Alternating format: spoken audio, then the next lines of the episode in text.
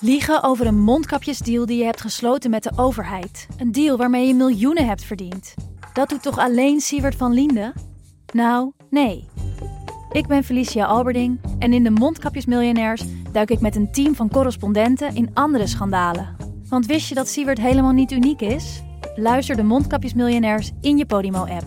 Of ga naar podimo.nl slash mondkapjes. En probeer Podimo 30 dagen. podimo.nl slash mondkapjes. Dit is Jong Beleggen, de podcast.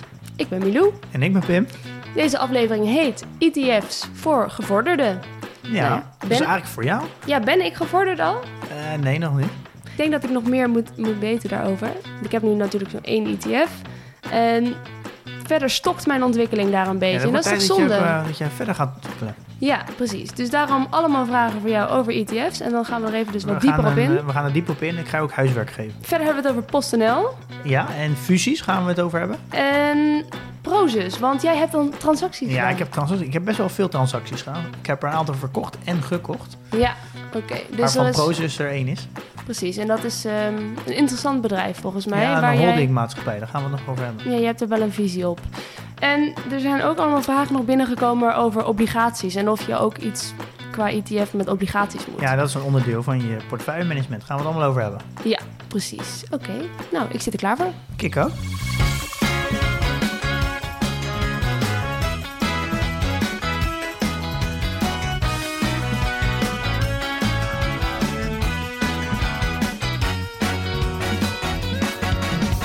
Ik heb nog niet, eh, nog niet je wijn gedronken.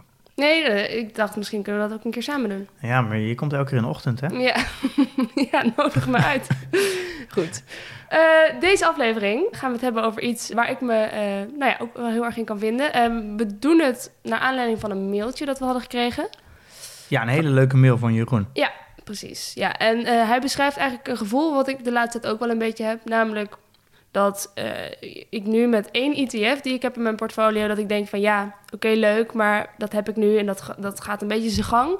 Maar ik heb niet het idee dat ik verder heel veel bijleer over waar ik naar kijk als ik iets ga kopen bijvoorbeeld. Ik wil op een gegeven moment losse aandelen kopen...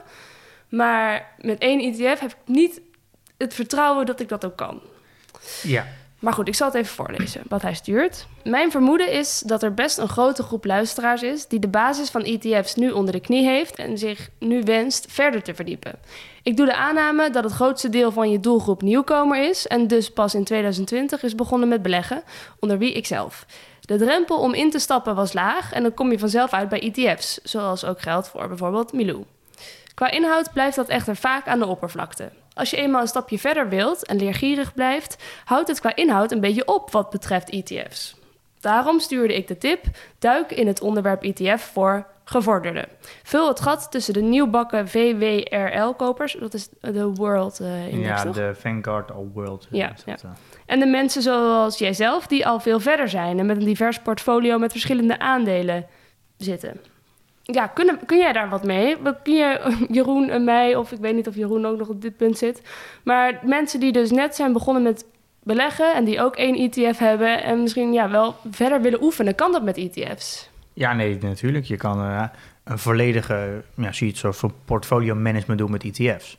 Eh, Als in, jij doet je portfolio management met, nou ja, zoveel procent groeiaandelen, zoveel procent vastaandelen. Kun Ja. je dat ook met ETF's nabootsen eigenlijk? Ja, ja zeker. Ja.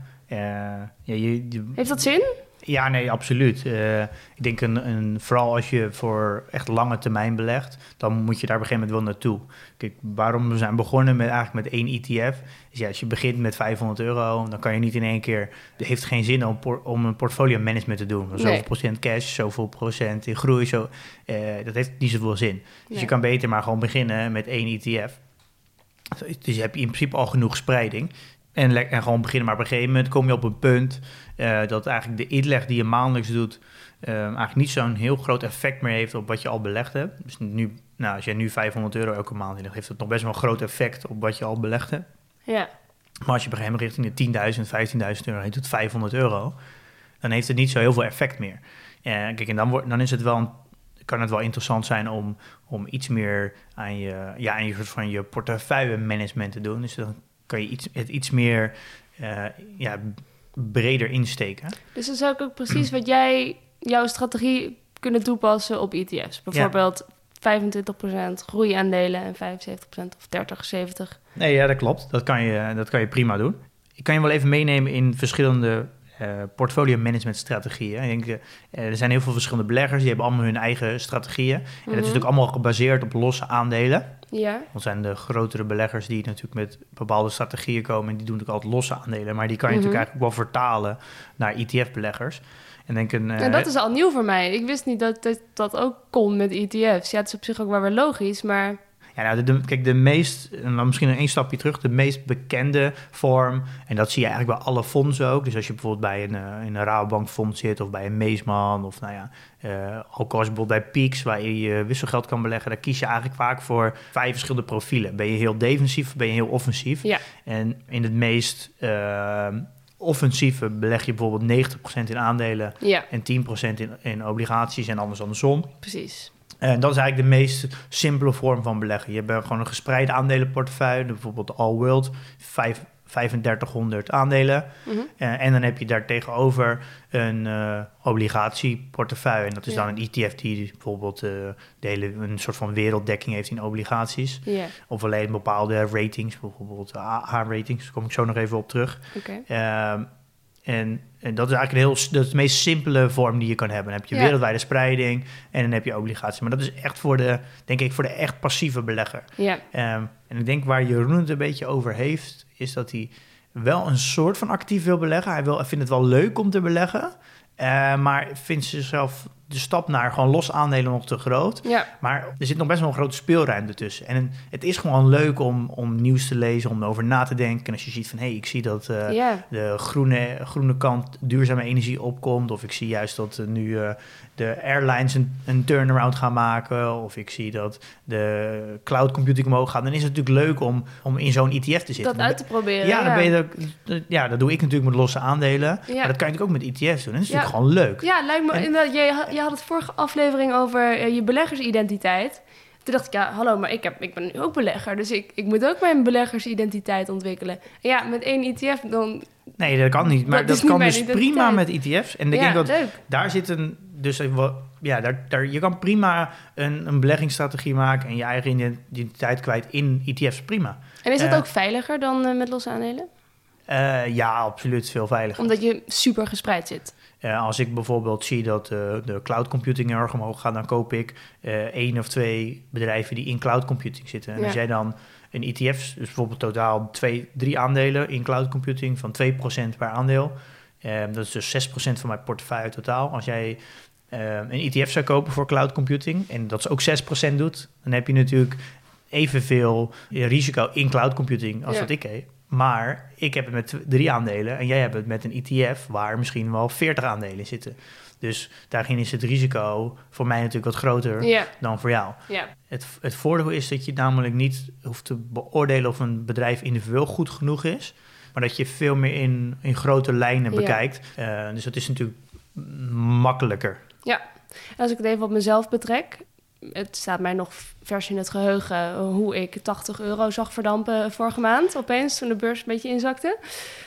Wat ik eigenlijk wel zou willen, is een ETF in iets wat ja, iets minder volatiel is, is. Dus misschien iets minder afhankelijk van tech, wat gewoon een beetje Ja. op en neer gaat. Nou, wat jij dus nu eigenlijk noemt is je soort van je risicoprofiel, je risicotolerantie. Ja, En dat kan je natuurlijk ook niet lekker kwijt in één ETF. nee. En dat, daar bouw je, dat neem je ook mee in je portefeuille management. Ehm, je leeftijd en je risicotolerantie zijn dan een heel groot onderdeel.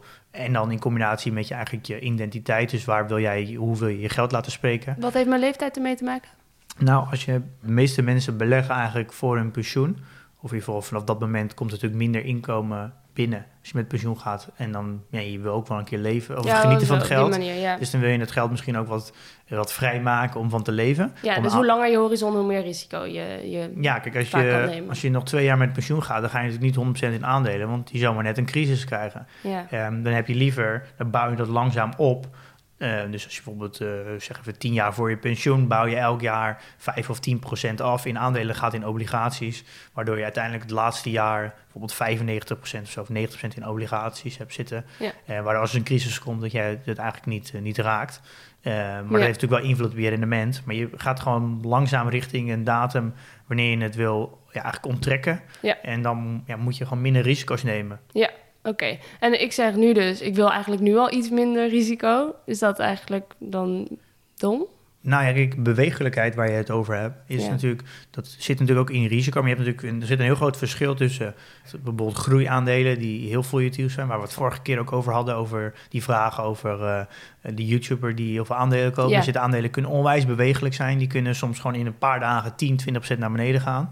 En je hebt natuurlijk een verschil tussen aandelen die bijna niet, niet bewegen en die misschien, heel, eh, misschien een beetje een half procent tot een procent per dag bewegen. Ja. En daar, zit natuurlijk, daar zit een heel groot verschil tussen. Ja. Daarnaast heb je natuurlijk ook nog obligaties. En ja, die, super, zijn, super veilig. En in obligaties heb je natuurlijk ook weer verschillende. Je hebt twee verschillende obligaties, staatsobligaties en bedrijfsobligaties. En eigenlijk het, het risico van je lening, want een obligatie is een lening waar je rente op krijgt en dat risico bepaalt eigenlijk het rendement. Dus als je een staatsobligatie op Nederland neemt, dus eigenlijk gewoon ja, bijna nul risico dat, je het, dat er wat gebeurt. Omdat Nederland er gewoon heel goed voor staat. Financieel dus altijd krijg je je geld terug. Waardoor je dus... Minder rendement hebt. Nou, zelfs negatief rendement. Oh, lekker. Je, je moet geld toeleggen om een obligatie in Nederland te hebben. En daarnaast is natuurlijk Italië of Griekenland is een risicovollere staatsobligatie. En daardoor krijg je daar wel hogere rente, bijvoorbeeld 2%. Ja. Dat was ook de reden waarom die eurobonds zo belangrijk was. Dus met die eurobonds hebben ze ervoor gedaan dat de hele EU garant staat voor de obligaties. Ja. Waardoor automatisch het risico dus op een obligatie in Italië uh, eigenlijk onwijs naar beneden gaat. Omdat namelijk Nederland en Duitsland en zo, alle West Europese landen staan garant voor die obligatie. Ja, dus, dus het, wordt wel terugbetaald. Ja, zie je dan in één keer wordt het dus bijna risicoloos om mhm. geld te lenen. Gaat dus de rente extreem omlaag. Wordt het dus heel goedkoop voor uh, Zuid-Europese landen om geld te lenen. Op eigenlijk de kredietstatus van, uh, Nederland, van Noord- en West-Europa. Ja. Um, dus daar, dat is een, daar zo wordt de, de rente bepaald op een staatsobligatie. Ja. En dan heb je ook nog bedrijfsobligaties. Um, en daar wordt eigenlijk, heb je een krediet beoord, je wordt eigenlijk een soort van kredietwaardigheid krijg je. Er zijn meerdere ratingskantoren, bijvoorbeeld Moody's of uh, S&P. Mm -hmm. En die geven een soort van kredietwaardigheid en dat wordt uitgedrukt in drie letters. En dan AAA, dat is de hoogste kredietwaardigheid. Oké. Hoe hoger je kredietwaardigheid is, hoe goedkoper je geld kan lenen. Dus dan wordt er een, een, een, een, bedrijf zegt ik wil graag een lening. Die zet dan een lening in de markt. En die zegt nou dat heeft een kredietwaardigheid van AAA. Ja. En dan uh, kunnen ze dat wegzetten tegen een half procent rente. Uh, dus de kans dat dit dan terugbetaald wordt, wordt extreem groot. Ja. En pensioenfondsen en zo, die moeten natuurlijk al hun geld kwijt. En die mogen maar een x-risicoprofiel hebben. Dus die mogen maar zoveel obligaties hebben in categorie B en C. Mhm. Daar zijn natuurlijk de obligaties in A heel erg gewild. Dus hoe slechter de kredietwaardigheid, hoe hoger je rendement, maar groter het risicoprofiel is. En nou, maar dan weet je een beetje hoe het zit met, met de verschillende. We kunnen ook, we gaan ook onze aflevering maken over obligaties. Ja. Uh, maar dit is een beetje hoe obligaties om erbij werken. Maar de, de, obligaties leveren natuurlijk nu eigenlijk helemaal niks op. Als de rente laag is, heeft een obligatie ook niks op. Dus uh, Obligaties kan je eigenlijk bijna wel, eh, nou niet helemaal, maar kan je bijna wel vergelijken met, uh, met cash. Want dat is natuurlijk nul risico. Mm -hmm. uh, niet als je heel veel hebt, ga je natuurlijk ook negatieve rente over betalen. Maar, ja. in principe is cash natuurlijk risicoloos. Ja, want, dat heb je gewoon. Dat heb je gewoon. Ja. en dan heb je natuurlijk ook nog andere soort van asset classes noemen ze dat. En dat is vastgoed. Dat is, natuurlijk, dat is buiten gewoon überhaupt de beurs kan je natuurlijk doen. Maar je kan ook kunst hebben of of je kan in de grondstoffen zitten. Dus heb je natuurlijk allerlei varianten. Nou, ja. wij focussen ons natuurlijk nu alleen even op aandelen. Ja, precies. Dus ik zeg dan van ja, ik wil iets wat misschien net wat minder bewegelijk is. Dan hoef ik niet meteen in obligaties te gaan zitten. Er zijn nog natuurlijk een heleboel andere categorieën die wat minder bewegelijk zijn dan tech op dit moment. Ja, ik zou eigenlijk zeggen dat uh, als je horizon langer is dan 25 jaar, maar dat vind ik persoonlijk. Het is gewoon zonde om in obligaties te zitten helemaal nu. Dan pak je dus 1% rendement ja, dat vind ik eigenlijk eh, gewoon echt zonde. Zonde dus van je tijd. Het is gewoon zonde van je geld. En van je geld. De enige reden waarom je in obligaties kan zitten, wat, wat ik dan wel een sterk argument vind, is dat obligaties, als er een crisis komt, Dus bijvoorbeeld zo'n coronacrisis, gaan we in één keer 30, 40% naar beneden. Een obligatie houdt heel erg zijn waarde. Uh, al is deze crisis zelfs goud en obligaties ook meegezakt, maar natuurlijk niet zo heftig als aandelen. En het Mhm. voordeel is, dat kan je in een soort van pie-investing doen. Dat je zegt van ik wil 80% aandelen, 20% obligaties. En als er natuurlijk een crisis is, dan zakt natuurlijk heel hard je aandelen. En je obligaties bijna niet. Dus dat betekent dat als je dan zegt, ik, maar ik heb afgesproken dat ik altijd 80-20 doe, dan wordt relatief gezien dus de obligatiegedeelte groter dan je aandelen. Dus dat betekent dat je heel veel obligaties moet verkopen om weer aan die 80% te komen. Dat Ja. betekent eigenlijk dat je dus vrij duur dus dan obligaties op dat moment in de markt verkoopt. En je koopt dan ja goedkoop Ja. eh, aandelen. Ja. Kijk, dat is, vind ik een heel goed argument om altijd van obligaties te houden. Maar dat kan je natuurlijk ook met cash doen. Persoonlijk zou ik eerder voor kiezen om ehm, een gedeelte cash te houden. Het geeft wel een heel fijn gevoel, merk ik ook zelf. Eh, want dan als, als dan de markt eh, zakt, Ja. dat je dan altijd nog gewoon eh, speelgeld hebt. Ja. Als je altijd even 10, tussen gewoon 10 en 20 procent doen de meeste mensen. Als je voelt, nou, we gaan wat onzekere tijden in. Ik, ik denk toch dat er een coronagolf nog aan zit te komen. Ehm, dan kan je ook zeggen, nou, dan doe ik gewoon eh 10% cash. ja, want dan kun je, op- wanneer het, eh, de markt op zijn laag staat, kun je wat extra Ja, als, als het dan instort, dan kan je die 10% cash kan je extra kopen. Dus dan koop je heel goedkoop. En Je bereikt het nieuws toch anders als je weet dat je nog een, soort van Ja. eh, eh, volle munitie hebt. Dat je eh, nog flink kan shoppen als het zakt. Ja, Eh, precies. het is, is namelijk heel vervelend als je 100% belegd bent.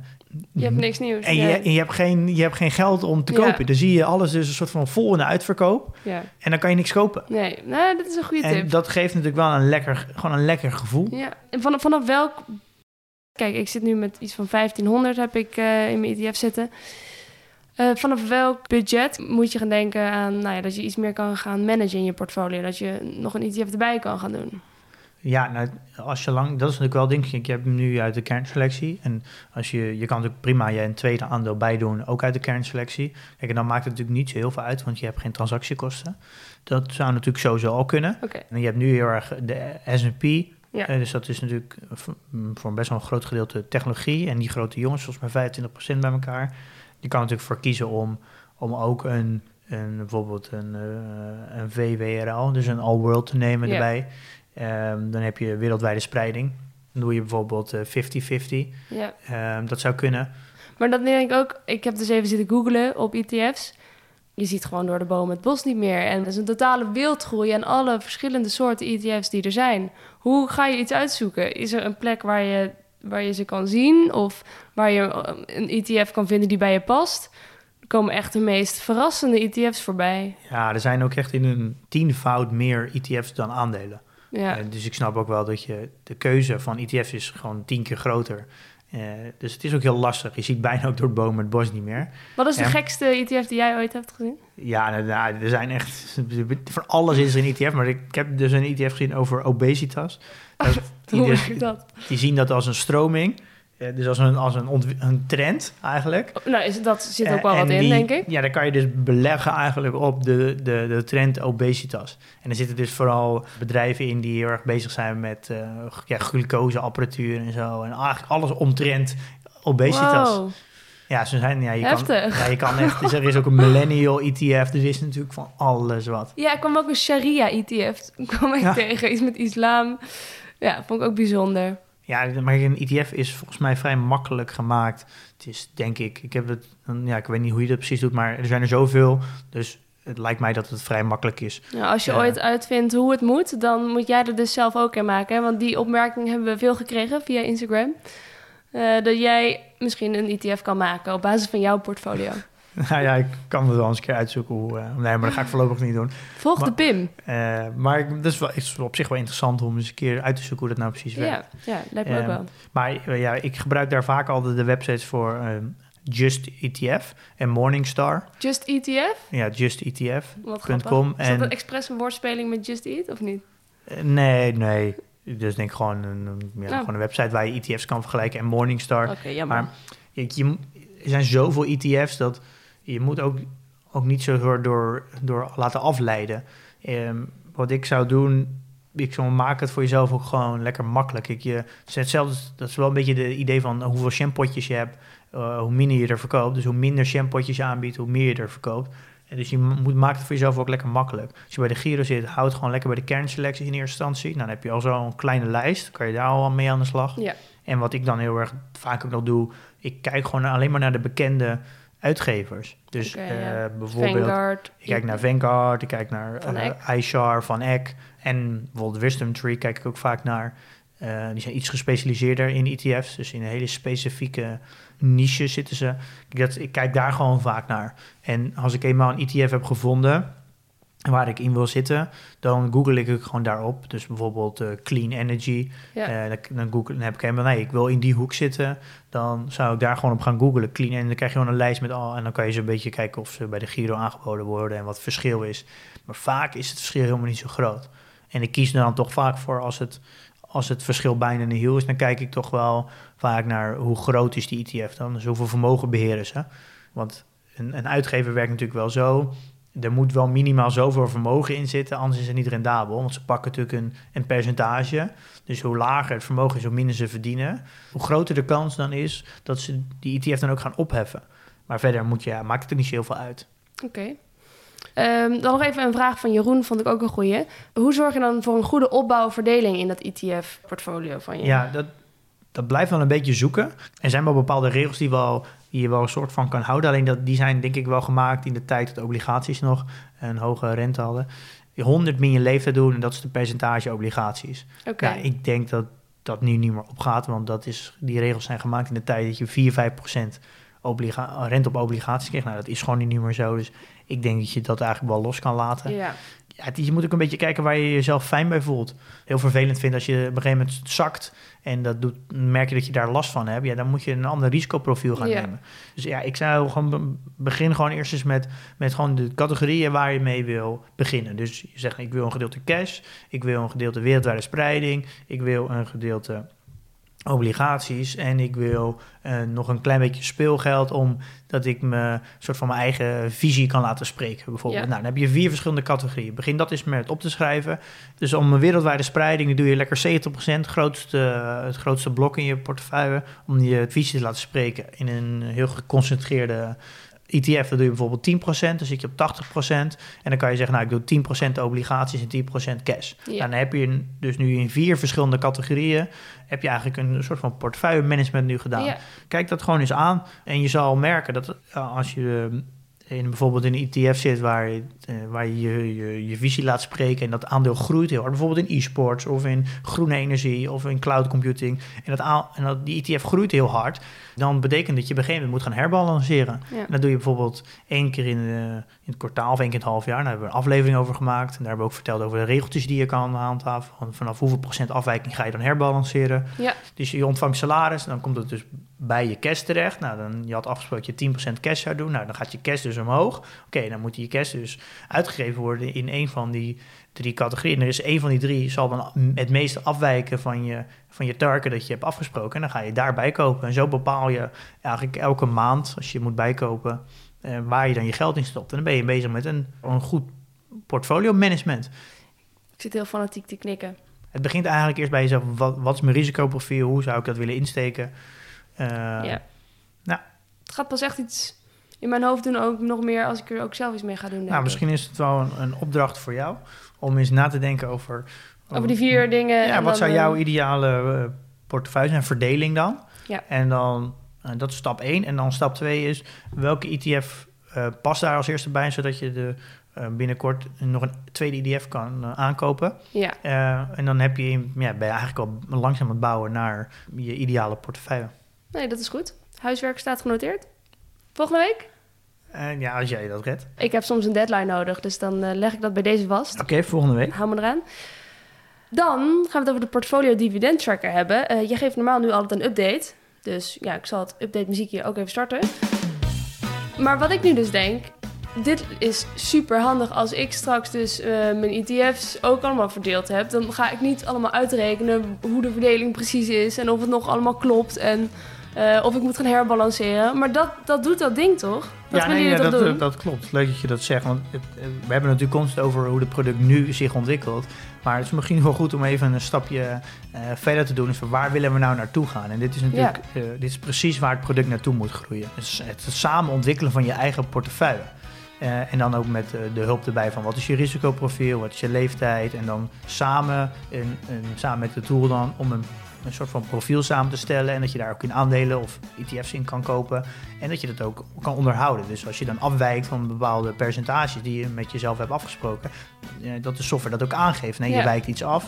Kijk, en dat is natuurlijk het, het eindstation. Kijk, het Mhm. doel blijft met de software iedereen op een veilige en verantwoorde manier laten beleggen. Ja. Kijk, waar je op eigenlijk op commit, waar je mij bij helpt, is om Als je doneert, hè? als je doneert om die, om die horizon natuurlijk te halen. Kijk, zonder de steun van de luisteraar en van eigenlijk de mensen die als eerste erin gaan, ja, kan ik het natuurlijk niet creëren. Nee. De eerste eh, donateurs, daar geef ik gewoon een 100% garantie dat, dat ze wat ze nu doneren, dat dat ook de maximale prijs is die ze betalen per maand of per jaar de rest van hun leven. Om het te Dus- gebruiken. Om dat te gebruiken. Ja. En je hebt een lange horizon, dus je wil het wel de rest van je leven gebruiken, denk ik. Ja. Maar goed, dat is mijn eh, persoonlijke mening natuurlijk. En die is niet geheel onafhankelijk. Hebben we nieuwe vrienden van de show we, erbij hebben, we hebben nieuwe vrienden, ja. Ik zie het. Stefan, Danny, Wendy, Frank, Arend, Frederik, Yannick, Robin, Ruben, Gert-Jan, Daniel, Joep, Jordi, Suzanne, Thomas, Allard, Taken, Albert. Welkom bij de show. Wat nog wel leuk is om te zeggen, er zijn namelijk ook twee docenten in de community gekomen. Ah, Eh, dus ja, de, de podcast wordt dus, be- ja, wordt dus eigenlijk aangezet in, in de klas. we worden als lesmateriaal ingezet. Ja, in een eh, les economie en een les eh, ondernemen. Dus is Jeetje. onze eerste podcast is, ja, is, hebben ze gezamenlijk geluisterd, aflevering 1. Eh, en er zijn dus een hoop mensen, of een hoop ja, leerlingen, die zijn dus door gaan luisteren zelf. En nu hebben ze elke week, het einde van de les, bespreken ze eh, met een klein groepje eh, eigenlijk de podcast. En er zijn dus nu zelfs een aantal leerlingen die nu een, een soort profielwerkstuk daarover gaan maken. Dat is toch superleuk? Superleuk, maar ik voel opeens ook wel een enorme druk op mijn schouders. dat, nu moeten we wel pedagogisch verantwoord worden, natuurlijk, Pim. Niet meer schelden. Nee, maar misschien juist moeten we een beetje eh, de, juist niet worden. Hè? Want dan kunnen moeten- we goed, eh, hebben we een goede connectie met de jeugd. Precies, we moeten hip en cool zijn. Ja, ja. Ja. Ja, Wat zijn leuk om te horen. Ja, leuk om te horen. Ja. Ja. Gaan we naar het nieuws? ja, Wat had jij gezien? wat ik wel leuk vond om even PostNL eruit te pikken. Dan denk je, ja, PostNL. Ja, als je belegger bent in PostNL, dan moet je wel echt... eh, heb je wel wat droevige tien jaar gehad. Hoezo? Er gaan toch steeds meer pakketjes? Ja, maar PostNL is in 10 jaar tijd van 10 euro per aandeel naar 3 euro per aandeel gegaan. Het is eigenlijk, je hebt eigenlijk niks, nee, ja, niks te lachen gehad de afgelopen 10 jaar. Dat is wel triest, ja. Eh, ja, ik vond PostNL altijd een beetje het bedrijf wat, wa- ja, als je geld wilde verliezen, moest je daar naartoe gaan. Ik voel hem maar aankomen. Nou ja, wat ik wel leuk vind, omdat eh, het stijgt nu heel hard. Het het is dit jaar 50% gestegen, een van de snelste groeiers in de midcap. En ehm, ik wilde even laten, ja, wat uitleggen waarom het nu groeit. Ja, je hebt dus een soort van analyse achteraf, maar daar kan je natuurlijk altijd nog een hoop van leren. Oké, vertel. Ehm, nou, waarom het nu hard groeit, is natuurlijk eigenlijk vrij logisch, is dat er veel meer pakketjes worden besteld en daardoor ook bezorgd. Maar het, is- het, gaat, het gaat natuurlijk veel verder door. Is dat, ehm, er zijn veel minder auto's op de weg nu, waardoor eigenlijk de pakketjesbezorger eh, sneller op hun bestemming komen. Ze kunnen Oh ja. veel meer pakketjes bezorgen in, in een werkdag. Daar, waardoor kan je dus al met dezelfde kosten veel meer verdienen. Ehm, nou, de benzine en kerosine is nu heel erg goedkoop. Nou ja, al die busjes rijden bijna op benzine. En ze vliegen natuurlijk ook heel veel. Ze hebben ook vracht, eh, doen ook vrachtverkeer.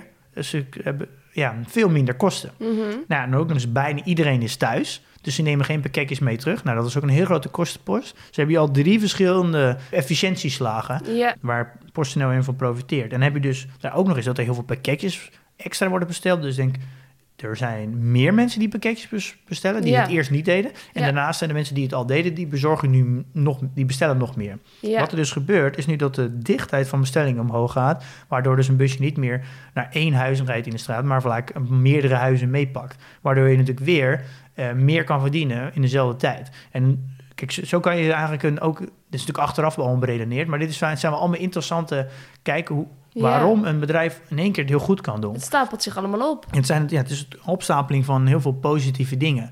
Eh, en dat komt allemaal doordat de marktomstandigheden nu zijn veranderd. Je denkt vaak heel erg direct, gewoon te simpel vaak. Van oké, het is nu, iedereen zit thuis, dus wordt meer bezorgd. Maar er zitten, die, de effecten gaan soms veel dieper. Ja. En dat is wel leuk om dat zo, eh, zo eens te bekijken. Ja, interessant. Ehm, nu is het natuurlijk vraag, moet je massaal PostNL kopen? Nou, Ik denk het niet. Nee, Ik, ik, ik denk dat een groot gedeelte van de winst al ingeprijsd er is. ontstaat een run Eh, op aandelen nu. Eh, ik denk dat een het groot gedeelte van de winst al ingeprijsd is. Al zal denk ik wel... Het beste kwartaal is altijd Q4 van, van eh, PostNL. Omdat je natuurlijk kerst hebt. Oh ja, Eh, Sinterklaas heb je volgens mij ook nog eh, Black Friday. Ja. Eh, dus de goede tijden komen er nog aan. Dus ik denk ook nog wel dat het nog wel wat door kan groeien. Maar ja, ik denk wel met PostNL, die zit toch wel echt wel te vechten nog met, eh, met werknemers die echt weinig betaald krijgen. Heel veel vakbonden die er... En daarnaast is ook nog eens, dat is mijn grootste vraag eigenlijk over PostNL. Want die zit natuurlijk wel in een positieve ontwikkeling nu. Dat er steeds meer besteld wordt. Maar eh, ik vraag me af of de grote, echt de grote spelers, zoals zo'n eh bol.com en zo... of die niet op een gegeven moment in de onderhandelingen... als die zien dat PostNL echt hogere marges gaat maken... of, of dan niet ja, ze een sterke onderhandelpositie krijgen... dat ze gewoon gaan, af, ja, gaan onderhandelen dat ze een lagere tarieven willen. Dus ik vraag me af wat de, nou, echt de onderhandelkracht van PostNL is. Ja, Dus ja, even, wilde ik even bespreken... omdat het PostNL natuurlijk verrassend goed doet in deze tijd... ja, Van, voor alle Nederlandse aandelen. ja. Dus volgens mij staat het in, eh, denk ik, wel in de top 5 à top 10 van best presterende aandelen Oh. dit jaar. Nou, dat voor een PostNL dat het eigenlijk de afgelopen 10 jaar eh, waardeloos heeft gedaan. Is dat natuurlijk wel leuk om... Ja, eh, je gunt het ze ook wel weer op een bepaalde manier. Ja, dus dat, eh, dat viel me eigenlijk heel erg op. Was wel, eh, was Ja. wel leuk. Het is wel leuk om zo een beetje creatief te leren kijken naar wat er gebeurt en wat de effecten van bepaalde dingen zijn bij bedrijven en hoe dat op verschillende vlakken kan doorwerken. Ja, nou, ik, ik, ik beweer, wat je, waar je ook een hoop van kan leren, is door gewoon Ja. soms bedrijven in terugwerkende kracht te kijken. Of dus er worden ook vaak analyses over gedaan van waarom is dat dan zo hard gegroeid. Ja, Het is ook heel interessant om dat te lezen en om dat te leren. Ook al heb je dat aandeel zelf niet, daar kan je alweer een hoop van opsteken. ja, eh, wat ik nu zelf wel heb gerealiseerd, is mijn eerste echte crisis met corona. Dat ik denk ik, eh, of de volgende keer, ja, dat weet ik ja, dat weet ik natuurlijk niet om zeker, maar dan, heb ik het, dan ga ik veel meer in de mode zitten, denk ik van, oké, er, wo- er is nu wat gebeurd. En veel meer de tijd nemen, denken, wat voor effect gaat dit hebben? Dat, we, dat ik nog sneller en dieper ga nadenken over eh, ja, waar, waar gaan nu de, wie gaan ervan profiteren. Want Ja. in elke crisis zijn er een hoop verliezers, maar er zijn altijd winnaars, altijd. ja. Eh, en hoe eerder je die kan spotten, natuurlijk hoe beter. ja. Goeie. Pim, dan gaan we naar je portfolio. Ik heb begrepen dat je een transactie hebt gedaan. Ja, ik heb meerdere transacties gedaan. En ik merk dat ik, als ik weer even tijd heb, dan stort ik me er zelf weer even Oké, je had wat tijd over deze week. Ik heb natuurlijk al een tijdje geleden aangegeven eh, dat ik mijn portefeuille ga verkleinen. En ehm, ja, daar ben ik nog steeds mee bezig. En dat doe ik in, in stapjes. En ik heb even een overzicht gemaakt van welke aandelen zitten nu onder de 2%. En dat waren volgens mij 7, 8 aandelen. Toen heb ik besloten, oké, nou, ik, die 7, 8 aandelen, die, eh, daar moet ik een keuze in maken. Ja. Er wordt of bijkopen of verkopen. Ja, Ehm dus ook het meest makkelijke manier nu om portefeuille te verkleinen is gewoon de kleinste weg te doen. Dus ik, ja, ik ga, ben, ben er een beetje met een bezem doorheen gegaan. oké. Ik heb de aandelen die vooral klein zijn, die heb ik gekeken van nou, zit er een, een, een concurrent, een, een soort van vrij goed alternatief die hetzelfde doet? Eh, is die er en welke vind ik dan beter? En dan heb, ga ik er, heb ik er één Binnen verkocht. portfolio. Ja, binnen mijn portfolio Ja. heb ik er eentje verkocht en het geld naar de, gewoon naar de andere aandelen gestopt. Oké, ja. Waardoor ik dus, omdat vaak de concurrent vaak om erbij evenveel verlies of evenveel winst heeft, het makkelijker is gewoon om het te verleggen naar de ander. Waardoor ik dus nooit op het laagste punt verkoop.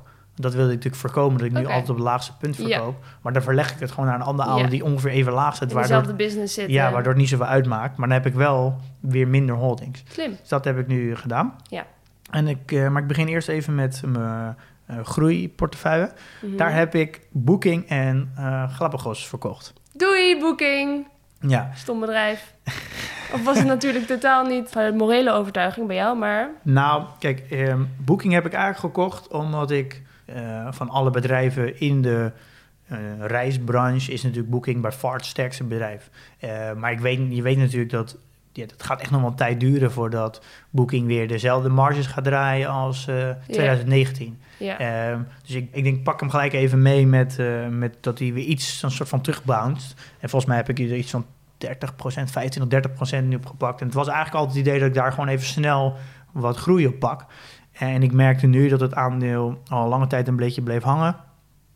En ehm, dat het eigenlijk bijna weer onder de waarde stond van eh, net voor corona. Dus volgens mij nog maar 8% of zo. En dan denk ik, ja, de marges die ze hebben, of de winst en omzet die ze hebben gedraaid in 2019, die gaan ze voorlopig nog niet draaien. Dus ik denk dat de um, groei de komende tijd wel even uit is. Dus ik heb daar gewoon eh, ongeveer 15 tot 30% op gepakt. Nou, en dat binnen, prima. binnen acht maandjes. Nou, dat is prima. En nu dus eruit gegooid. Dus die zijn eruit. En ik had ook maar één aandeel. En Booking en Galapagos waren ook de twee kleinste holdings in mijn groeiportefeuille. Galapagos was laatst in het nieuws natuurlijk vanwege dat ehm, dat- medicijn. Ja, Nee, daar- vaccin. ja daar, dat klopt. Dat is natuurlijk dat niet goedgekeurd. Daar hebben we Ja. het overigens over gehad. En Ja. het was al weer een klein beetje teruggebounced. Want ik had op, eh, eh, volgens mij op een gegeven op min 20, 25. En ik ging nu weer naar min 15. Oké. Maar het was een hele kleine holding. Ik had 900 euro erin volgens mij. Mm, Was volgens mij ja, echt bij far de kleinste, want daarna was het de kleinste rond de 3000. Ja, Eh, Ik begrijp eigenlijk best wel weinig van Galapagos, Ja. hoe dat eh, als businessmodel in elkaar zit. maar daar heb je dus je verlies Heb ik verzilverd. gewoon eh, mijn verlies eh, gepakt. Ja, Eh, en ik merk toch wel dat, vooral als het gaat om groeiaandelen, vind ik het toch wel leuk om wat aandelen dicht bij huis te hebben. Dus ik dacht, nou, ik, is er een Nederlands aandeel wat ik interessant vind? Nou, de, de interessante Nederlandse aandelen heb ik vooral, natuurlijk eh Elgen en Takeaway. Eh, maar toen zat je dus in de Proces. En ik ben eigenlijk een beetje gaan verdiepen in Proces. Ook vorige keer omdat Tencent natuurlijk een, eh, een van de grootste, de grootste belangen is. wat was ook weer de link tussen die twee? Eh Proces is een holdingmaatschappij. Ja, En die heeft een belang in heel verschillende bedrijven, waaronder Tencent. ja precies. En dat, is, dat hebben ze een belanging van 31 procent. Grote Chinese bedrijf. Ja, en ik heb eigenlijk nooit echt interesse gehad in holding companies. Omdat je namelijk, het is best wel moeilijk te beoordelen. Want ze hebben natuurlijk heel veel verschillende bedrijven. Zijn ze eigenaar van allemaal Ja. een klein percentage. Dus het is best wel moeilijk. Ja, waar beleg je dan Het is in? eigenlijk een soort ETF, maar dan anders. Nou ja, zo kan je het bijna wel, ja, maar dan wel weer heel geconcentreerd. Ja, En ze hebben natuurlijk ook heel veel niet beursgenoteerde bedrijven. Hebben ze. ja oké. Eh, en ik heb, ben ook wel steeds meer de gedachte, ik ben nu vrij jong nog in beleggen. Ehm, ik moet misschien ook wat meer dingen doen waar ik gewoon van leer en niet alleen maar focus op rendement. En ik dacht, nou, een holding company heb ik nog niet. Eh, laat ik dat eens nemen. Vind Ja. ik ook zo interessant, omdat hoe, hoe ervaar ik dat? ja, En ik wil ook toch wel iets meer naar China gaan kijken. Ik had al altijd zoiets van, ja, China, ik spreek geen Chinees. Dus, maar ik merk toch wel dat de opkomst van China en in technologie toch wel echt hard aan het gaan ja, is. vind je het gek? Ook, een ook weer met alle de, als je elektrische auto's, die worden ook steeds meer Chinees, ook in Duitsland nu. De grote automerken, die worden steeds meer Chinees in eh, elektrisch. En eh, alle grote technologie. Dus ik, ja, ik, maar ik vind dat dan moet je toch als belegger, moet ik daar toch wel, wel Je serieus nemen. ja, moet ik toch iets wel meer gaan in gaan verdiepen. Dus ik denk, nou, Proces tikt gewoon alle boxjes aan. Eh, het is een holding, het is Nederlands, want ik wil wel iets Nederlands. Het, is, het zit ook in, gedeeld in China. En natuurlijk gekeken naar, we hadden het vorige keer over de, de soort van de intrinsieke waarde. Tencent, die wordt echt onder de intrinsieke waarde verhandeld. Eh ruim onder de intrinsieke waarde. Eh, want alleen, ze hebben een belang van 31% in eh, Tencent. Mhm. En Tencent, dus die 31%, die vertegenwoordigt een waarde van 162 miljard. Maar Proces wordt nu verhandeld op de beurs voor 128 miljard. Dus jij denkt dat het ondergewaardeerd is? Ja, het is sowieso ondergewaardeerd. Ze zitten er al, um, ja, wat is het, eh 34 miljard onder. Alleen al met alleen Tencent. En dan hebben Ja. ze natuurlijk nog heel veel andere belangen eh, in andere bedrijven. En die, die zijn in 2019 gewaardeerd op 20 miljard. En dan heeft Tencent ook nog eens heel veel belangen in, in bedrijven die niet eens op de balans staan. Vertegen, ja, die vertegenwoordigen ook een waarde, zeggen ze, van 100 miljard. Ja, dat is allemaal een beetje, eh, moet je allemaal maar zien. Maar in ieder geval dat de waarde van Tencent nu ook veel hoger is, daadwerkelijke waarde, dan wat, waar ze nu voor op de beurs staan. Omdat ze namelijk heel veel belangen hebben in bedrijven die zo hard zijn gegroeid de laatste tijd, die nog geen waarde hebben. Ja, ja al met al ben je natuurlijk eigenlijk met, met Proces veel goedkoper uit. Ehm, en als je nu kijkt naar hoe de afgelopen tijd de ontwikkeling is van Proces geweest, zit alleen maar in technologie. Als je gaat kijken naar de ontwikkeling van eh, eh, sinds de corona van al die type bedrijven, dus de, de, takeaway, de Adyen, nou ja, en al de, alle, al de socials en de eh, advertisement companies, dan blijft Proces echt ruim achter. Ja, want Eh, al die dingen die zijn natuurlijk enorm gestegen. ja. En bij Proces zie je dat niet nou, terug. Proces is ook wel gestegen, hè? Ja, Ehm, maar minder. maar veel minder. Ja. Echt Volgens mij nog maar 20% dit jaar. Hoe komt dat dan? Want daar moet er toch een reden voor zijn? Nou ja, ik denk dat wat dat gevoel, denk ik, namelijk dat, namelijk dat gevoel had ik namelijk ook. Een holding, dat, dat is allemaal indirect beleggen. Ja, mensen kennen natuurlijk Proces helemaal niet. En dat komt niet in het nieuws, want wat komt er in het nieuws? De bedrijven die ze ja, bezitten. En het maakt het beoordelen veel moeilijker, want je, ja, waar beleg je dan precies in? Je belegt in, in, eh, in heel veel verschillende bedrijven. Dus je ziet over het algemeen dat uh, holdingmaatschappijen altijd onder de intrinsieke waarde Ja, worden verhandeld. Mensen hebben het niet op de radar of minder goed dan al die andere afzonderlijke bedrijven die ze hebben. Ja, en ik vraag me dus wel af, daar, daar heb ik dus geen ervaring mee. Ik zie toch wel dat over het algemeen alle holdingmaatschappijen wel onder hun intrinsieke waarde wordt verhandeld. Nee, oké. Ehm. nou, het klinkt of heel intelligent of het is misschien wel too good to be true. Maar dat ja, ga ik dus nu de komende tijd ook in, eh, in de gaten houden. Ja, Eh, en ik wil ook een keer een aflevering maken. Want nu ga ik me ook meer verdiepen in hoe Ja. werken dan holdings. leuk experiment. Eh, ja, dus dit. Oké, dus dus hier, hier komen we in de, in de toekomst op terug. Ja, zeker. We gaan hier ook een aflevering Ja. nog over maken. Dan eh, dividend. Ja, daar heb, ik, iets daar heb over ik ook transacties in gedaan. Nou, dat, nou, wat ik net zei, daar heb ik de kleintjes, daar moest ik wat mee verkopen of eh, bijkopen. En wat ik heb gedaan is eigenlijk ehm, verkocht en dan in een concurrent gestopt. Dus ik, nou, beginnen we eigenlijk met eh, Altria en Philips Morris. Kun je kunnen een hele discussie over tabak voeren, daar heb ik helemaal geen zin in. Dus dat gaan we ook niet doen. Eh, dus ik heb gewoon besloten, ik ga nu gewoon makkelijk doen. Ik kies er één. Eh, ik heb naar twee dingen gekeken. Vooral waar denk ik dat het dividend het best gehandhaafd kan worden. Want het is een onderdeel van mijn dividendportefeuille. Ja. Dus ik heb daar gekeken naar de meest stabiele, meest stabiele dividend. En daar heb ik, dat was een, een groot gedeelte mijn, eh mijn berichtgeving. En niet zo Ja. gericht gekeken naar heb ik er nou winst of verlies op gemaakt. Nee. Welke vind ik het best voorstaan? Waar denk ik dat het dividend het best gehandhaafd wordt?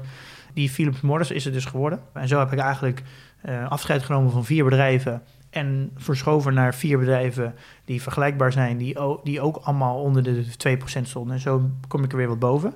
Zo heb ik dus mooi afscheid genomen van vier bedrijven. Pim, als jij je er Eh. goed bij voelt, dan ik ook. Ehm, en ik heb ook het geld bijgestort. Ik had gezegd dat ik 2000 euro per maand zou, eh, om erbij zou gaan beleggen. Nou, vorige maand heb ik dat niet gedaan. Dus ik heb nu Mm. 4000 euro gestort. Ja. Ik heb niet alles uitgegeven. Ik heb nog 2600 euro cash. En daar moet ik nog even een eh, goede bestemming voor zoeken. Eh, dus dan ga ik binnenkort, eh, ga ik sowieso deze maand... eh, ergens ga ik dat doen, maar de maand is net begonnen. Dus ik heb nog even de tijd om daar een mooie bestemming van te- voor te vinden. Oké, ontvangen dividend. Ik heb 148 euro ontvangen van zes verschillende bedrijven. Oké. We zitten nu op het begin van de maand, dus we hebben weer een maand afgerond. En ik heb vorige maand 464 euro ontvangen. Ja. Nou, dat is een... ja, daar ben ik eigenlijk hartstikke tevreden Ja, mee. ja, lijkt me Ja. En Totale waarde. Ja, dat is ook weer gestegen, ook omdat ik natuurlijk wel bijgelegd heb. Ehm 162.800. Oké. Dus ik ben hier voorbij de, de magische grens van eh 160.000 euro. Nou, ik zou je bijna rijk gaan noemen, Ik- maar dat doe ik nog niet hoor. Nou, echt magisch is het natuurlijk niet. Dat, is, misschien dan meer dan 200.000 is wel meer magisch. Oké, dat is de magische grens. Wat doen we als je dat haalt? Binnen afzienbare tijd? Binnen, ja, Krijg ik dan een auto van je? nee, sorry. Speelgoedauto. Ja, is goed. Ook leuk. Gaan we naar reviews. We hebben ehm, een, een nieuw audiobericht. En deze komt van Wendy. Hey Milou en Pim, bedankt voor jullie toffe podcast. Ik heb een vraag. Stel je voor twee bedrijven gaan fuseren. Wat gebeurt er dan met de aandeelprijs als de een bijvoorbeeld hoger is en de een lager? Ga zo door. Dankjewel. Pim, goede vraag. Ja, nou, je hebt eigenlijk twee types. Je hebt natuurlijk acquisitie en fusie. En voor de buitenwereld is dat ongeveer hetzelfde. Eh, maar- aan de achterkant is natuurlijk de financiële afhandeling natuurlijk heel anders. Maar bij een fusie houdt het eigenlijk in dat altijd een bedrijf de ene ander inlijft eigenlijk. En er is altijd eentje, die kan, ja, je moet fuseren en er moet altijd eentje moet naar de ander gaan. Je gaat niet naar elkaar toe. Dus er is altijd één bedrijf wat er blijft. Eh, en dan zeggen bijvoorbeeld bedrijf A, die eh, koopt dan eigenlijk bedrijf B, maar dat wordt eigenlijk betaald met aandelen. Eh, waardoor eigenlijk dus, er dus geen financiële transactie is. Eh, dus zeg dat bijvoorbeeld bedrijf A is eh 10 miljard waard en bedrijf B is 5 miljard waard. Dan, en ze gaan fuseren, dan gaat bedrijf B naar bedrijf A toe. En dan krijgt bedrijf B eigenlijk van het nieuwe bedrijf, dus eigenlijk het, het nieuwe bedrijf wat gegenereerd wordt, 33% van de aandelen. Maar waarom 33 procent? Omdat namelijk de totale waarde van dat bedrijf wordt 15 miljard.